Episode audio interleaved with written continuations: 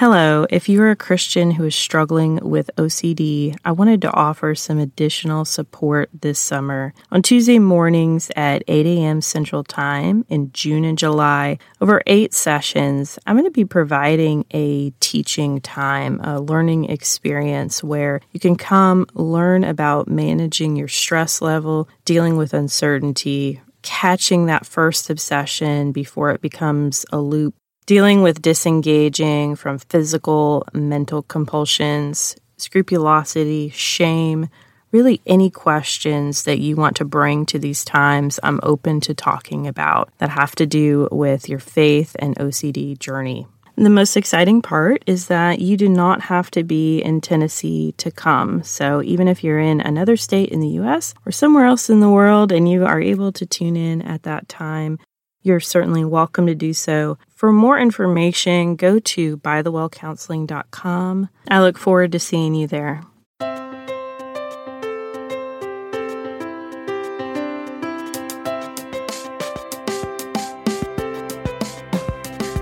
Hope for Anxiety and OCD, episode 20.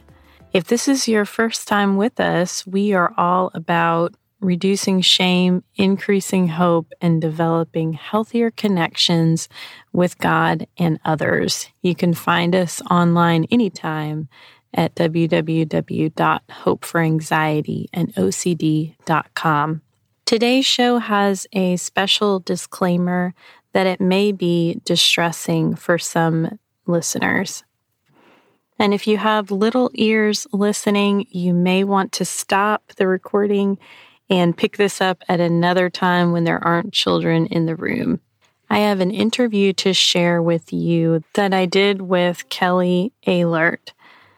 We talk about something that I believe the church doesn't talk enough about, and that's sex. Sex is an amazing and wonderful thing, but a lot of times there are mixed up messages that we receive from a variety of sources. So, we're going to talk about those on the show, and we're also going to talk about sexual dysfunction for women specifically. What happens when things go wrong in the bedroom? What do you do about it? How to get help and hope for these situations. And Kelly was open enough to share some of her personal story, which I think just adds to what she does professionally, which we'll get to a little bit later. So let's dive into the interview. Today on the show, we have Kelly Ahlert, and we're going to get into what you do a little bit later. We're going to maybe leave people in suspense for just a little bit to have this conversation about some of the messages that we receive um, in the media about sex through watching TVs and movies, but also in the church, some of the conversations surrounding sex and baggage that women specifically can have from some of those messages and also experiences with sex maybe that weren't positive because not everybody has a stellar positive experience with sex.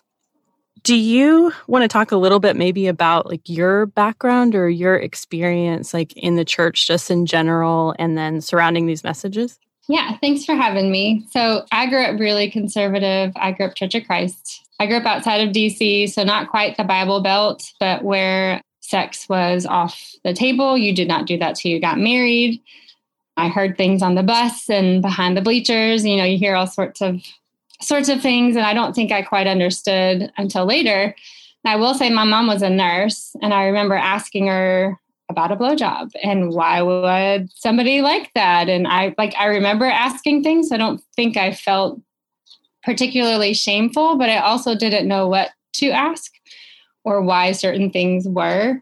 I went to Lipscomb. My husband and I met and we waited to get married. And a lot of his background, I think, was the same. You you meet, you wait, and then you figure it out once you get married, right? That's kind of what we were joking about. Um, email is we're supposed to know what we do once we get married. There's some magical thing that happens, and your brain and your body know exactly what to do. When in reality, it's kind of a learned thing. Some of it's innate. There's arousal, and there's a certain procedure that your body goes through. But I think as women, ours depends on context a lot more than I think we realized. Hmm. Yeah, I think my messages were similar. I had messages in the church that were no, no, no until you get married. And then somehow when you get married, it's kind of like, well, you know, sex is good. All of a sudden, this whole thing that I built up this idea around that maybe it was bad or shameful or just not even knowing what to expect. And then all of a sudden it's like, like, woohoo, your wedding night's supposed to be amazing and everything they're following. And I had a really hard time in my first marriage trying to make that shift and switch of even seeing myself as a sexual being. Yeah. I didn't. And then from the school system, there was a lot of fear messages around sex and a lot of anxiety. Like you could get an STD, like you can get pregnant, something awful is going to happen to you if you have sex. So there was not really a lot of like positive lingo about some of the things that we want to talk about. Like God created us, w- eh, women and men, as sexual beings. Um, I had someone tell me when I was newly married, they said, Yeah, our parents' talk about sex was kind of Adam and Eve figured it out, and you can too. oh, and there's so much more than that. Like, it right. Should be, it should be so much more. And I think opening the conversation up earlier with your partner, your spouse, rather than later is more beneficial. But I mean, we have to be enlightened to the idea of that communication needs to happen. Like it, you know, I think we just assume we we put our assumptions on them when, you know, my husband and I've talked through quite a bit. I'm a physical therapist and we'll get into some more of that, but I had a lot of issues after I had my daughter and there were several things that the things that I didn't like about myself, he had to tell me, Kelly, I don't care or that's like I still love you despite that. So I think a lot of the things, kind of what I said a minute ago about the context, is we sabotage ourselves, assuming that what we don't like about our ourselves is something that they pick apart when in reality it may be something they enjoy about us or it may be something they don't even think about like mm-hmm. it's not like even on the radar one of the things that bothers me about movies and TV shows is there's this idea or this message that you can just hop into bed with anyone at any old time and have great amazing sex. It doesn't re- it doesn't matter if you haven't known them before today. You can have amazing sex that evening and you're all wrapped up in the sheets and it's it's wonderful. And I think that that puts a lot of pressure on people to feel like okay, so then what happens if it doesn't work that way for me? What happens if I start to maybe there's something wrong with me that I'm not able to do this thing that I feel like everybody else is engaging in and they're having a pleasurable experience.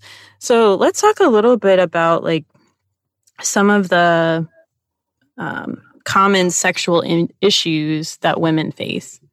Okay. Um, in i guess in my field a lot of when i get folks is more postpartum because i think that's when people are around that area even if it was an area that was you know very secluded you know you have a baby and all of a sudden everybody's messing with your stuff. And um, so it makes it okay to to kind of get things checked. So generally i see postpartum pain with intercourse either penetration just that initial touch and even deeper I've had some, it's called vaginismus, where it's like the vaginal canal and even everything around it, it's almost like it shrinks up or tightens up. So anything uh, around that region, that whole vulvar region gets super sensitive to touch. And a lot of it, it's kind of mental with it too, because the body knows it's going to hurt. So if anybody messes with anything or even just sitting, the body tends to cringe and further further feed into that. So we've got to work usually with one of you guys, a counselor, to work through some some of the why. And I've seen fractured tailbones postpartum where you know the pelvic floor is attached to the tailbone and it hurts with intercourse that way. Mm, I guess mainly kind of to answer your question, I see a lot more pain driven driven issues, and then the causes can be different. But there can also be a lack of orgasm. Um, if the pelvic floor is really, really weak, an orgasm is just a contraction of the pelvic floor. So there's less sensation, less sense of, ooh, that feels good. And so if it doesn't feel good, then why do it? And we kind of go down that rabbit hole. But I'd say the biggest factor and what statistically we see is just a lack of desire due to stress. You know, your body's chased by a lion all day long.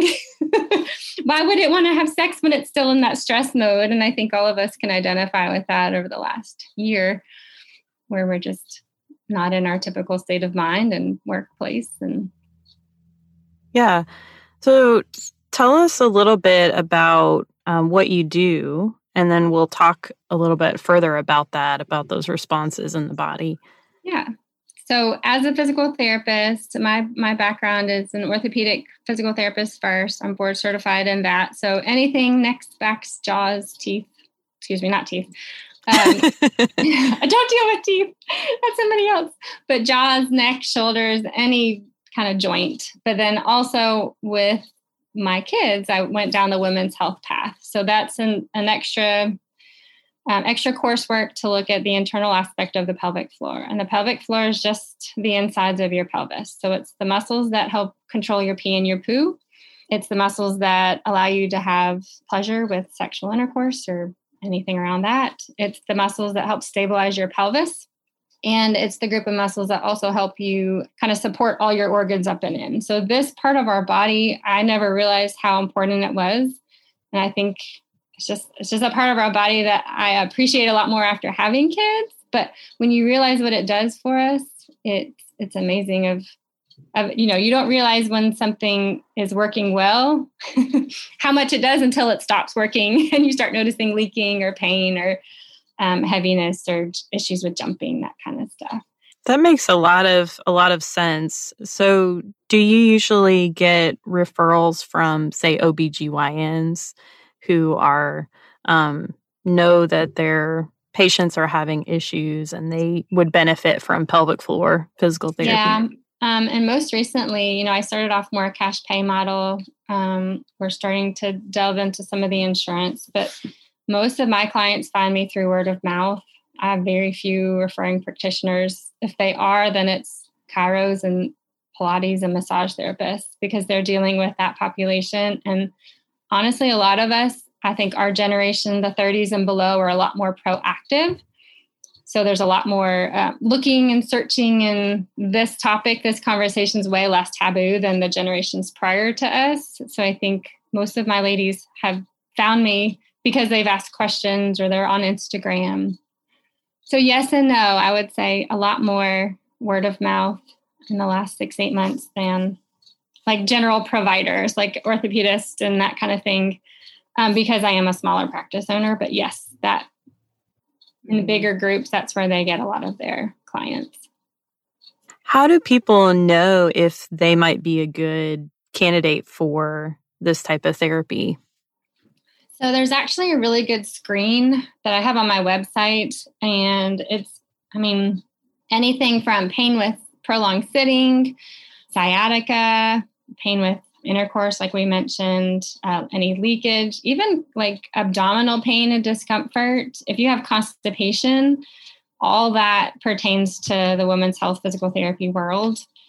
Issues with breathing, any abdominal surgery, I think would be good because what we're finding is there's a high correlation with abdominal surgeries, even um, uh, abdominoplasties. That scar can adhere down, and we get I think it's like as high as 40% chance of bladder irritation, like bladder issues, and then bowel obstructions. So there's a wide plethora of things that we kind of see and work on. Yeah. Let's kind of circle back to that, talking about the nervous system response and this stress response that keeps us perhaps out of desire, I guess is what you were saying. Like if we're really ramped up, it's hard for us to to have a desire to engage sexually. Mm-hmm. So, I guess the best, you know, the, I'm going to bring this book up. You guys can't see it, but there's a book called "Come as You Are" by Emily Nagors- uh, Nagoski. I can never say her name. and it's almost 400 pages, but she really talks a lot of levels on one, know your anatomy, which is probably the biggest thing being on this side of it.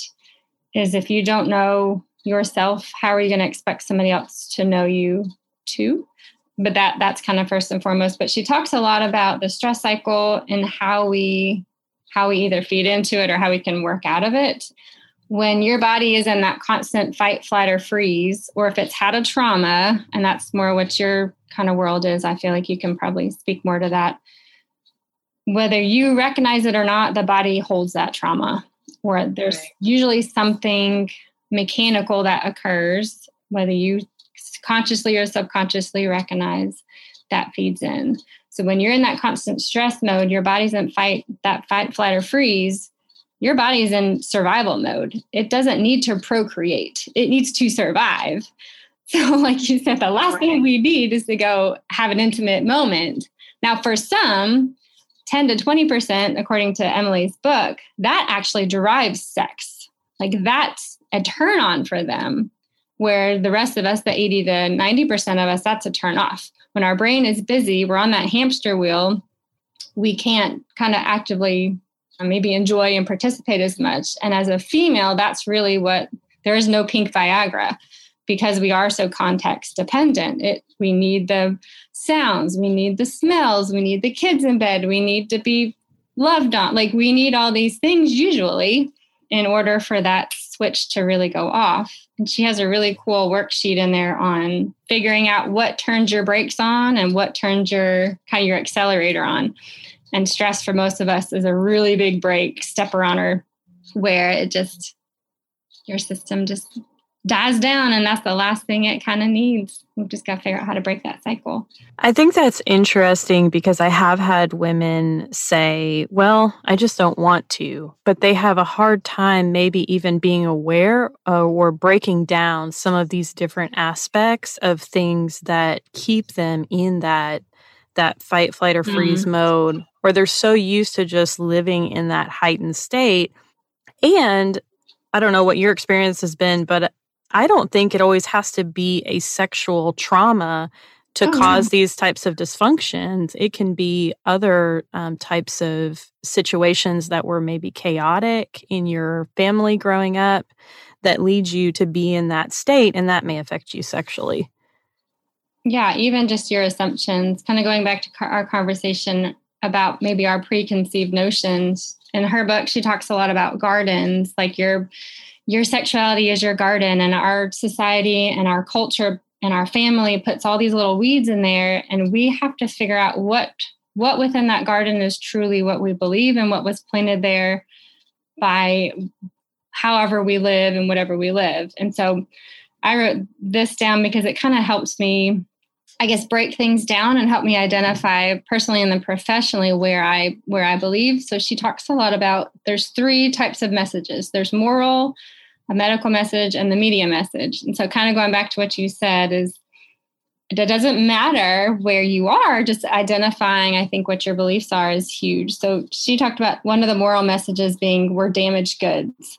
Like if you have sex or you like it and you lose your virginity, then you've lost all value. Like that's you know, maybe a century old mindset of once you give yourself away, nobody else is going to want you. You just need to accommodate your partner. I feel like what's the movie right now on this Bridgerton. I don't know if you ever watched Netflix. Uh-uh. It's kind of a their whole role in society is to appease the male and make him feel good. It has nothing to do with what the female's body is wanting to do. You just check that box. And the other one is the medical model where it you can cause damaged goods, like you said, you can cause STDs and you can cause pregnancy. And it's just very medical where you get this and this and you get aroused and you ejaculate and then you're done. But there's no mm-hmm. emotion and there's no, and then the third message is around the media where you're inadequate. You don't know what you're doing if you don't know 15 different ways to have an orgasm or 15 different positions in, in which feels good to you and your partner. And and so it's all these, you know, you're too fat, you're too skinny. There's all these little messages that feed in to, I think, what we, once again, we sometimes can sabotage ourselves. I think we take the enjoyment out of it because we assume that I shouldn't enjoy it. It should be for him or society says if I enjoy it, I'm a slut. Like we put these names to it, but why? You know, why why is that? And I don't know. I don't know the answer. I think just identifying the thought may be important in the in the beginning. I think a lot of times, yeah, a lot of times we don't evaluate what the messaging has been. And so then if we have negative messaging, it's important for us to say, what am I putting in that's different into my mind? And hopefully, something like this is a start to that to help people evaluate well, what is it that I really believe about sex? What have I taken from the media, from morally, from the church, from my family, from the kids behind the bleachers? And some of that information is way off of where we need to be. Yeah. I'm curious for you, like how you shifted your thought process maybe on sex or had a more positive view of sex? Yeah. So def- definitely more of a personal conversation, but I think a lot of it is going through that book and then I think going through, you know, I had a lot of pain after my daughter with intercourse and telling my husband no or being being able to say no gave me more power than, than I think I realized I had. Hmm. But then I remember asking the doctor about it, and she's like, "Oh, well, that's just typical. Rub some cream on it." And this was eight, ten years ago, before I think my world, the pelvic health world, became so popularized. I guess in the last four to five years, I would hope in the next five years, we're first line of defense postpartum. They clear you, and then you come to see us for anything else. But I think being able to shift that mindset of it doesn't have to be penis and vagina intimacy it can be anything else. Like sex doesn't always have to be, and you don't have to necessarily get off. You don't have like being able to to talk through i just don't want it tonight or mm-hmm. or being okay because i think i went a long time with well he needs to initiate it like that's just the man's role he needs to want it in order for me to be okay with it mm-hmm. and you know there's i have another couple stats here but 30% of people are responsive in that you're male, I'm, well, we'll say male and female. My husband comes to me 30% of the time, I, I respond to that. Only 15% of us are, are like spontaneous, where it's like, ooh, I want sex. Like, let's go get him. And the rest of us are like, ooh, I kind of want it. Ooh, but he's there. But like, it's a combo of the situation, what he's doing. And then, but I, I think for me, recognizing that he wants me to want him like he likes that mm-hmm. pursuit as well and massaging is good like touch just being able to be okay with not just jumping into bed and maybe i was just super super rigid in my beliefs and it was like give him what he needs and get out and go rinse out you know like i don't know we've we've been able to um, talk through some stuff and then be maybe more i don't want to say more experimental whatever but being more open with trying different things. I always tell clients, and I'm curious if you agree with this from the medical side of your work. I really believe that great sex requires great communication. Mm-hmm.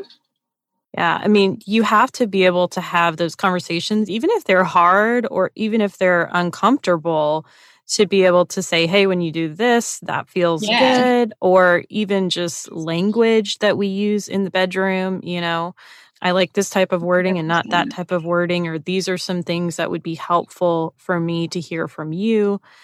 And if you're not able to have those conversations with your partner, I just don't think that you're going to be able to have this expectation that it's going to be great if you're not able to communicate and talk about what what you enjoy because different people obviously enjoy different things. Yeah and that was her her my one of my big takeaways from that book too is everybody's normal within their own realm um, we all have similar anatomy we all have similar kind of patterns you know anatomically we go through this typical pattern of arousal and you know on through but we have different things that turn us on and turn us off and you can't expect your spouse or partner to know what that is if you don't tell them hey, when you do that, I, that that like that was good. Like do that again. Mm-hmm. Like yeah. they have to be told that.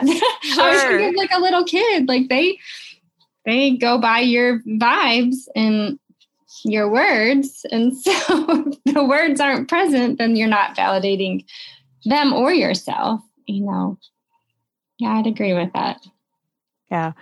Where do people start if they are noticing, you know, they're having sex maybe less and less often and that might be a a warning sign for them or what would be kind of like a good first step if they feel like their sexual relationships declining i guess would be kind of like you were saying is self-assess. Is it situational because something else has taken that place in terms of time or the stress? There are specific sex therapists out there. I don't i have one friend that i will refer folks to but i don't have anybody specific so that may be better. But I would just, I mean, kind of stepping back to say, well, I'm, I noticed this and figure out. I always like finding the why with everything within the therapy world. It's I can work your neck out, but if it's going to come back because you're posturally not correcting it, then kind of the same with this. It's, I think, backtracking to is it because I just had a baby and everything hurts? Is it because your kids just stressed you out and you had to go pull them out of jail and you're in that fight, flight, or freeze? Is it just because you're tired? Is it hormonal? You know, like what's what's driving the bus and um, and then from there it will be either um, probably finding the right practitioner to, to guide you in that direction. Um, sometimes it's talk therapy sometimes it's a obgyn or somebody that can give you a hormone replacement. I think it's really important in these types of situations where this can happen a, a, for a lot of different areas, but specifically sexually, there may be some medical components involved, and then there may be some psychological components involved. And when we're looking at the situation, it's hard to assess what's medical and what's psychological and so i think that's it's important for the medical community and the counseling community to really work together for us to be able to say hey maybe you need to follow up with like a women's yeah. clinic or with your OBGYN about that and you know for the medical community to say hey has there been any trauma in your past? Is there anything that's been unaddressed that you feel like could be contributing to this issue? Or like, do you just need some skills to learn how to calm your body down, to like Absolutely. learn how to wind down at the end of the day? Um, we're running 90 to nothing too often. And so, really learning those skills is a good process. I agree with that. And being able to I have a lot of patients that I'll suggest things to, but nothing is going to change unless you actually try, try some things. And the consistency, you know, little goes a long way. So being consistent with whatever you're trying, like give give it enough time. But yes, going back to your medical model, there's some skin issues that can cause pelvic floor dysfunction. But that can the skin issues can turn into cancer. So for me, being able to recognize hey this is not something that's within my scope you need to go see some you know somebody beyond a therapist or a pt you need to go get some medical treatments huge within our and i think i would say most of us hopefully are able to determine some of that you know we, we got to get a gut feeling in terms mm-hmm. of um, when things are not going right but what is the usual treatment length for someone that receives um, pelvic floor physical therapy Oh, that's a loaded question. it's like like how long does it take somebody to go through therapy? It's probably similar. it depends yeah. a lot right. on situation. Well, it depends. I would say most Okay, so if it's more of an incontinent, like we'll just let's say the pelvic floor is influenced by your GI system, your GU system, your endocrine system, your skin, you know, uh, musculoskeletal, your integument. Like it has so many systems that cross up in and in through that I find that part of our body to be slower to learn than like a shoulder mm-hmm. or neck or something that you can physically see because there's so many other little factors that go in. But I usually see, I usually say two to three months for kind of some of the women's health issues. If it's postpartum, I'll encourage them, hey, a year and a half to two years for you to get back to normal, to feel normal. Not that they're with me the whole time, but just giving them that timeline of kind of biological tissue healing, that kind of stuff. But it also does depend on do you need some psychological help can I physically help you here? And I show you how to mechanically help your body move better. But every time you're stressed, it feeds back in. How do we take that stressor away or help you recognize when you feed in? And is that talk therapy? Is that I'm the catalyst and I see you a month or two and then you go see somebody else and come back and we revisit? or see a doctor. There's a clinic downtown Nashville called the Wish Clinic, the Women's Institute for Sexual Health, and they they do quite a bit. They do pelvic floor bow, Botox injections, trigger point injections. I've actually trigger point dry needled the pelvic floor.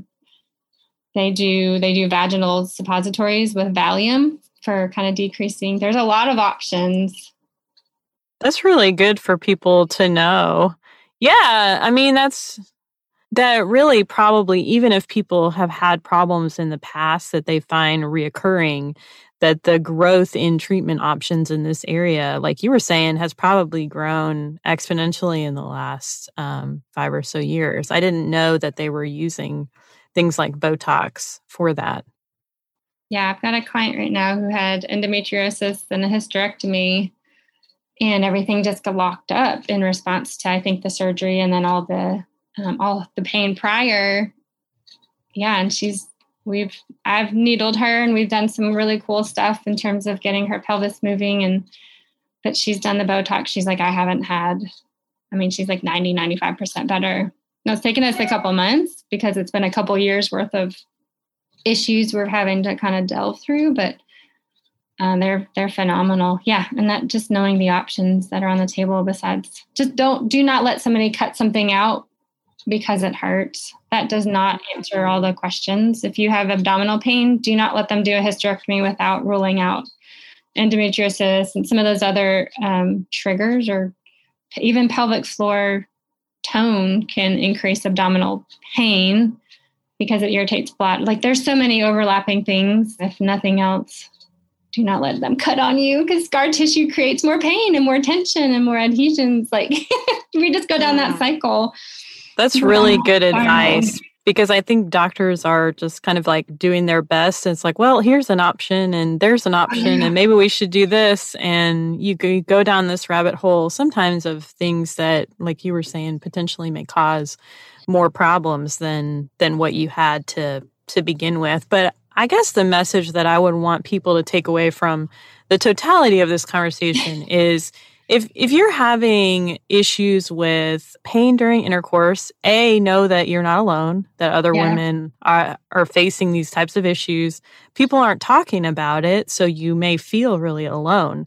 But these are are relatively you know common things that that you see in your practice that i mm-hmm. see in my mm-hmm. practice and that there is hope and there is help and you don't have to you know keep knocking on the doors until you get the help that you need you know go to therapy see how that does or go to your doctor talk with them talk with them about all the different treatment options that mm-hmm. are there for you.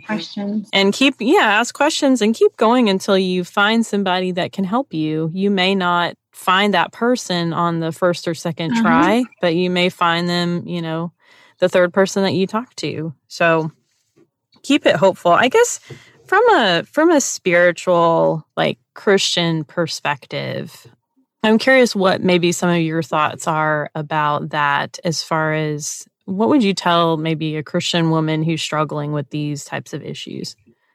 You know, and I think I have a nine year old, and I've been trying to figure out how do I give her the message of your body's beautiful. You know, God created it just for you. You need to keep it holy, you know, like keep it to yourself. But at the same time, how do I get her to understand that she needs to know what it is? Like, it's okay to look at yourself. It's okay. Like, that is your body. You only get one. Um, kind of what I said earlier is if you don't know it, you can't expect somebody else to either.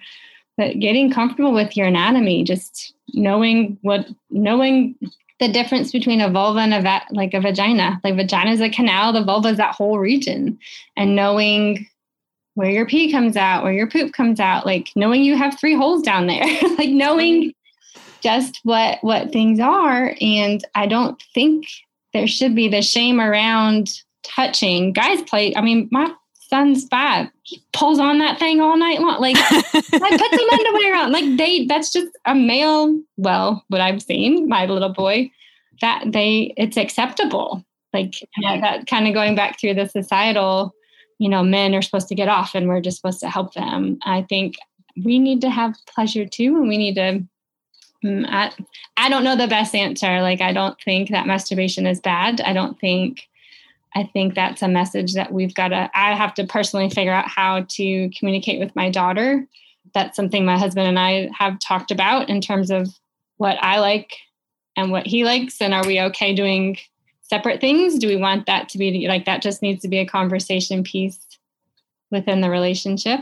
If you're single, I think it's fine to explore. You're not denying, the Bible talks about not denying your partner and not saying you know being consensual but not denying your partner that that pleasure i can't think of the verse but something to that extent and so that's still a gray area and i don't have a good answer for you yeah i think this sense of we were created uniquely by god you know, with a purpose. And God created us as um, physical beings, as emotional mm-hmm. beings, as sexual beings, as spiritual beings. And somehow that's all wrapped up in the same body. Yeah. And we have to figure out like how those those pieces interwork with each other. I do believe that that sex is a spiritual connection when mm-hmm. you're married you know between you and your spouse and and that's a picture of our of our connection and our union with christ and the church and church, yeah. so something really sacred and valuable and holy about sex and yet at the same time it doesn't always work the way it's supposed to because we're humans and Absolutely. our our bodies are flawed and sometimes we go through uh, surgery or childbirth and sometimes things don't work the way they're supposed to and knowing that that doesn't make you like oh gosh i've got this horrible thing wrong with me and i need to have a yeah, bunch of shame about letting it that define you like not letting yeah dysfunction define you a- acknowledging it and knowing yeah you were meant for more right yeah and and kind of like keep pursuing that you know that journey until that your sex is restored in your marriage and relationship i think that mm. that there's hope there when you look through song of solomon and him i mean he like talks about her breasts like he it's a very it's I graphic. that would sound like nowadays, like what rap song that would be, or what would. But uh, you know, it that was God.